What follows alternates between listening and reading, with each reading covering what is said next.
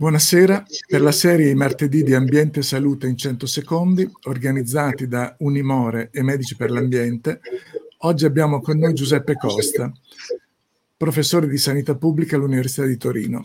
Lo intervistano Agnese Rossi e Natascia Petrini. La prima domanda è di Agnese. Buonasera, la pandemia e il lockdown sono stati disuguali? Perché?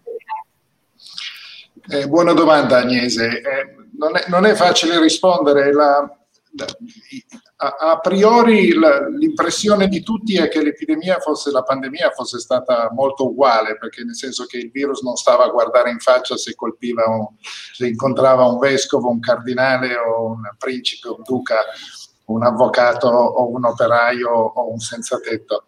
Eh, poi nei fatti si è visto che invece è molto disuguale eh, a, a, a, dispetto di, questa, di questo pregiudizio, ehm, la, la, distribuzione delle malattie croniche eh, che sono i principali fattori che predispongono a, una, una, a, un'evoluzione molto sfavorevole dell'infezione. Quindi se tu ti infetti stai molto peggio se hai queste malattie croniche come scompenso cardiaco, diabete, malattia respiratoria cronica, insufficienza renale, ipertensione, eccetera. Tutte queste malattie sono distribuite in modo molto disuguale. Sta di fatto che le conseguenze sulla salute che sono prevalentemente eh, a, stanno a colpire questi malati, ecco vedete dalla figura si vede che atterra il virus su un'epidemia che è già molto disuguale di malattie croniche, quindi vedete i, i più vogliono dire che lì l'impatto delle disuguaglianze è stato molto severo. Se invece eh, andate in altri aspetti sui vari meccanismi che hanno influenzato questa severità, vedete che anche l'esposizione al virus, all'infezione è stata disuguale perché a parte i casi degli, dei, dei professionisti sanitari che ovviamente sono stati più esposti e, e che eh, sono tendenzialmente sono persone laureate, benestanti, eccetera, eccetera, ma se si esclude questa popolazione, la gran parte degli esposti al virus nelle ondate importanti sono stati le persone che dovevano continuare a lavorare, ad avere contatti con le persone per ragioni di lavoro nei servizi, eccetera. Quindi c'è stata una disuguaglianza di esposizione. Non c'è stata disuguaglianza nell'accesso alle cure migliori dentro i, i, i, luoghi di ricovero, negli ospedali. Tutto quello che abbiamo osservato è che effettivamente i, le vittime di infezione che erano abbastanza severe da meritare un ricovero sono state trattate allo stesso modo in proporzione al rischio, alla severità della malattia, mentre invece sono stati, ci sono state importanti disuguaglianze nella capacità di presa in carico eh, di queste infezioni fuori dal, eh, dall'ospedale nel territorio che si è rivelata la parte del percorso assistenziale più vulnerabile, più fragile a questo stress pandemico.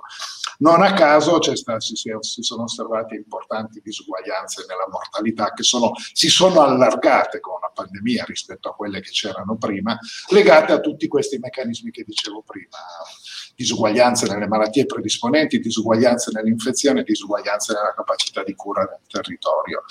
Senza dimenticare che si sono osservate anche disuguaglianze importanti oltre alla pandemia e al Covid, ma a causa della pandemia e del lockdown molte cure sono state sospese per malattie diverse da Covid e queste cure e la ripresa di queste cure, di questi percorsi assistenziali, che ha, che, la cui sospensione ha generato delle importanti liste d'attesa, è una ripresa che è molto segnata dalle disuguaglianze sociali. Le persone più povere di competenze, di aiuto e di risorse non possono pagarsi la clinica privata per farsi l'intervento di protesi al ginocchio che è stata sospesa eh, durante il lockdown e per farsela in, in una clinica privata. Insomma, questi sono alcuni dei meccanismi che effettivamente spiegano perché che effettivamente ci sono stati impatti disuguali della pandemia sulla salute e che questi impatti disuguali hanno a che fare con una parte importante delle responsabilità nei luoghi di cura e nel, nella, nella parte sanitaria. La tua domanda, Natascia? Come si possono mitigare gli effetti disuguali della pandemia e del lockdown? Beh, alcuni effetti della pandemia, quelli che ho descritto prima, sono, eh, ormai non sono più mitigabili perché la pandemia fortunatamente si sta spegnendo e speriamo che non ritorni con noi a lungo, tanto che, dato che eh, eh, fortunatamente con la vaccinazione dovremmo avere uno scudo protettivo, tra l'altro distribuito in modo molto uguale. Questo è un classico caso in cui l'intervento universalistico che dà a tutti quelli che ne hanno bisogno l'intervento gratuitamente è fortemente protettivo per tutti ed è distribuito in modo equo, giusto, eh, sia per ragioni di equità sociale, per ragioni di giustizia sociale, ma anche per ragioni di convenienza, perché anche i ricchi hanno interesse che tutti i poveri siano ben vaccinati, perché la circolazione del virus dipende dalla capacità di copertura di tutti. Questo è uno degli esempi di come si dovrebbe. Però certo nel futuro, in un piano di preparazione futura, del sistema sanitario per evitare che si ripetano alcune di queste cose di sicuro è importante un po' più di attenzione sulla parte preventiva delle disuguaglianze nella prevenzione molto sulla parte territoriale. Infatti il piano nazionale di resilienza e di ripresa investe tutte le nuove risorse sull'innovazione territoriale per evitare queste disuguaglianze di impatto e sulla capacità di essere preparati alla ripresa dopo la sospensione delle cure eh, non Covid dovuta alla, all'emergenza. C'è un altro aspetto da non dimenticare che sono gli effetti del lockdown non tanto sulla salute direttamente, ma su quei determinanti della salute che influenzeranno la salute fra qualche anno. Eh, eh, il grosso impatto del confinamento, delle misure di lockdown su, sull'occupazione, sul reddito, sull'isolamento degli, degli anziani, eh, sulle, sulle, opportunità di apprendimento dei bambini eh, costretti a casa, eh, sono tutti impatti il cui, il cui, prezzo sulla salute si pagherà fra qualche anno.